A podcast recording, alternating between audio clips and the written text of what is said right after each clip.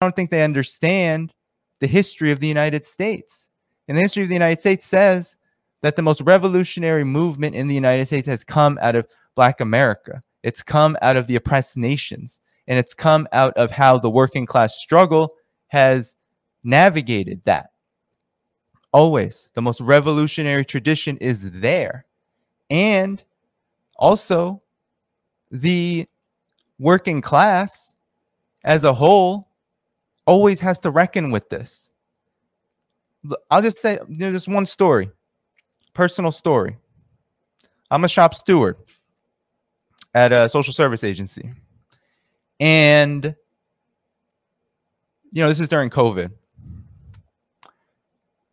And, you know, my coworker, black woman, she's written up for a very, very, very questionable so called offense. Right. And the offense was she didn't call someone, the person could supposedly could have gotten hurt. Uh, we're all social workers, right? So we're we're working with older people and uh, supposedly she didn't do her due diligence to make sure someone was safe. She could have fallen, etc., etc. But she got written up for that for a, a first time offense, despite the fact that the union contract said the first time something happens, you have a conversation with them. But no, she was immediately written up with a warning. And so this coworker had forever, you know, she had been there longer than I had. She had forever suspected that she was treated differently because she was a black woman, that she was discriminated against, that uh, uh, her just her her being in the workplace was looked at differently because she didn't act like most of the middle class white women who were around, you know, it, it, who who occupied the workspace. And so she immediately wanted to go after the supervisor who wrote her up with this point. And we had to have a long, hard conversation about one, what's the strategy here? Can we win given our situation? But I had to acknowledge that racism was a real problem in the workplace and for black women like herself. I had to acknowledge that because black people every day, every single day in this country face uh, massive amounts of uh, uh super exploitation whether it's the fact that they make 50, 60, 70 cents on the dollar on average to a white worker. That's just the reality. Whether it's that'll take 220 plus years for black families to get up to the median wealth of white families, right? Whether it's the fact that more than 40% of the mass incarceration regime, 2 million people, are black people. And that black people are twice as likely to be killed by police. Their life expectancy declines far faster, right? 2020 alone, I think it was four years. These are working class issues. This is the national question. We have to be attentive to that. Who are we recruiting? If your idea is to go to working class whites, I have no problem with that. No problem with that. But if your overall message for all communists is MAGA, I don't want to hear that. That's not sound strategy. Because look at what has happened. Nothing positive has tell me what positive has come from MAGA. MAGA is an outgrowth of societal capitalist collapse. That that can be seen as a positive, but MAGA itself, to me, is not necessarily a positive. It's something we have to navigate. We do have to approach. I'm not saying, oh, cancel everyone who's a Trump supporter, any of that. No, I've never done that, never said that. I don't believe that. This is not about individual political persuasions. I believe, yes, if people are willing to listen, if we have common ground on certain issues, let's do it. Let's talk socialist, real socialist and communist movements are divided, right, into various areas of struggle. You have the mass struggle, right, hopefully conducted by mass organizations trying to build together a mass movement around concrete issues and needs and areas of this struggle so that people are in motion, right? And then you have the Communist Party or the party organ that is supposed to be the vanguard. It's supposed to be guiding that struggle. It's supposed to be out in front. It's supposed to be explaining to the masses when they are disappointed, when they are repressed, when they win, why they won, why they've been repressed, why they've been disappointed. Right? That is the role and function of communists who are interested in building parties, structures, organizations. To, and I don't see MAGA communism doing that. Maybe in time. Look, I'm not unreasonable. Maybe in time. But I do think there will be a reckoning eventually. There has to be. Because anything that comes out of the excrements of the two party duopoly will have contradictions so acute that they will not stand in the same way forever.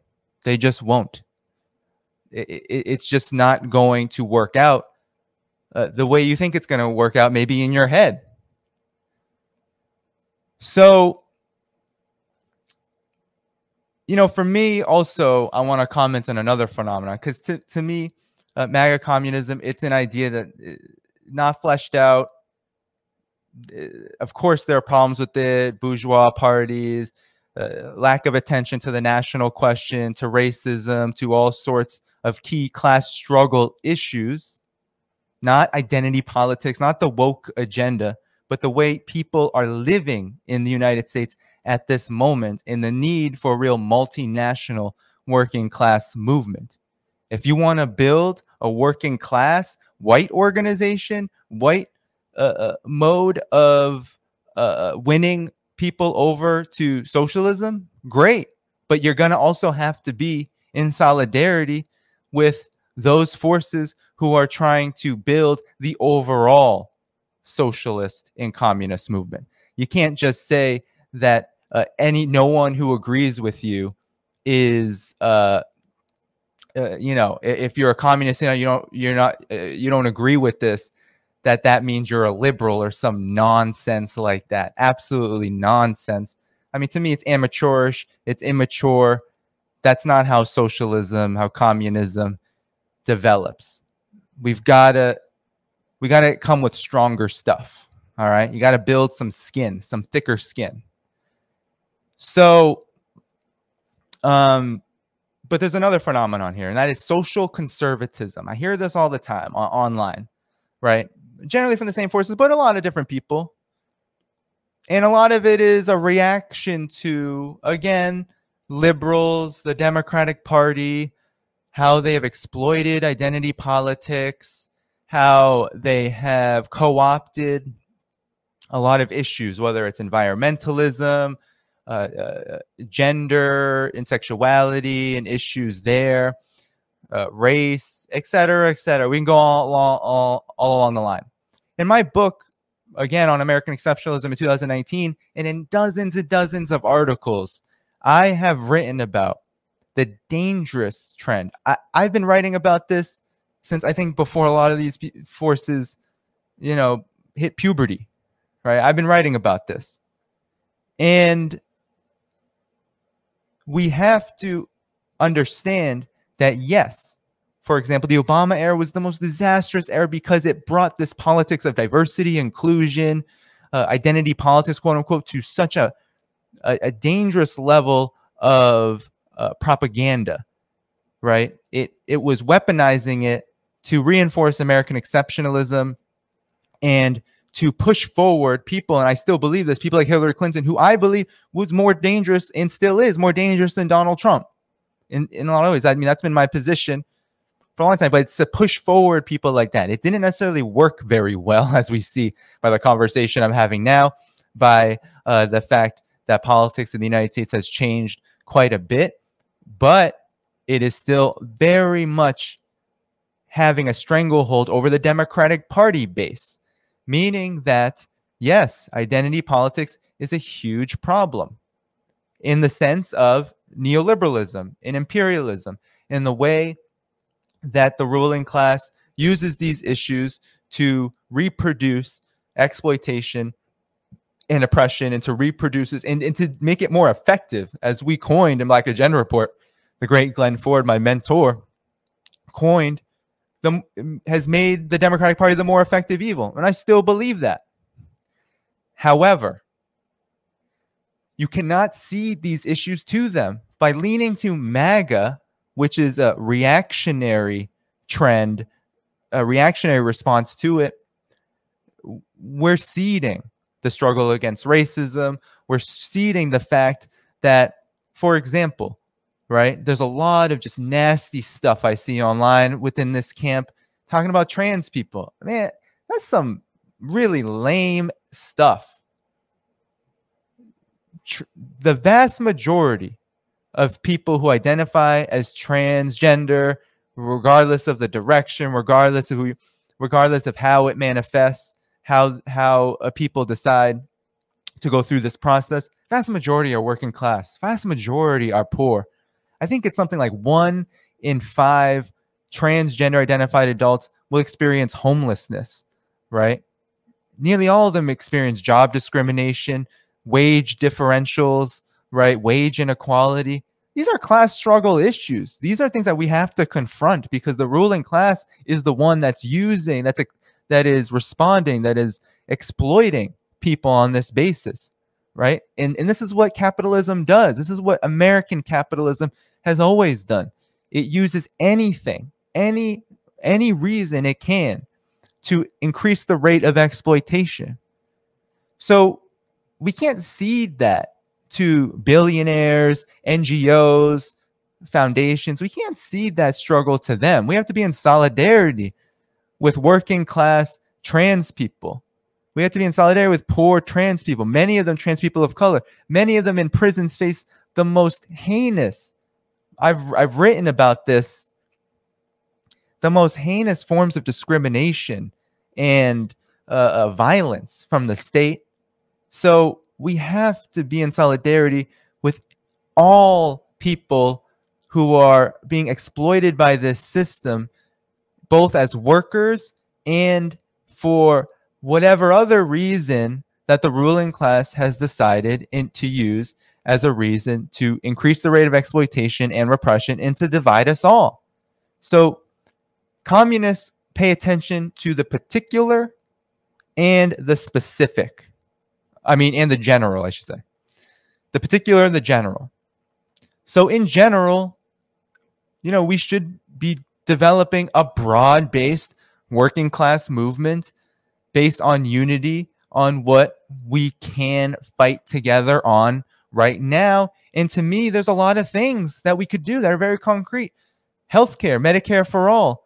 Millions of young people right now are, are saying they're anti capitalist and are leaning towards socialism.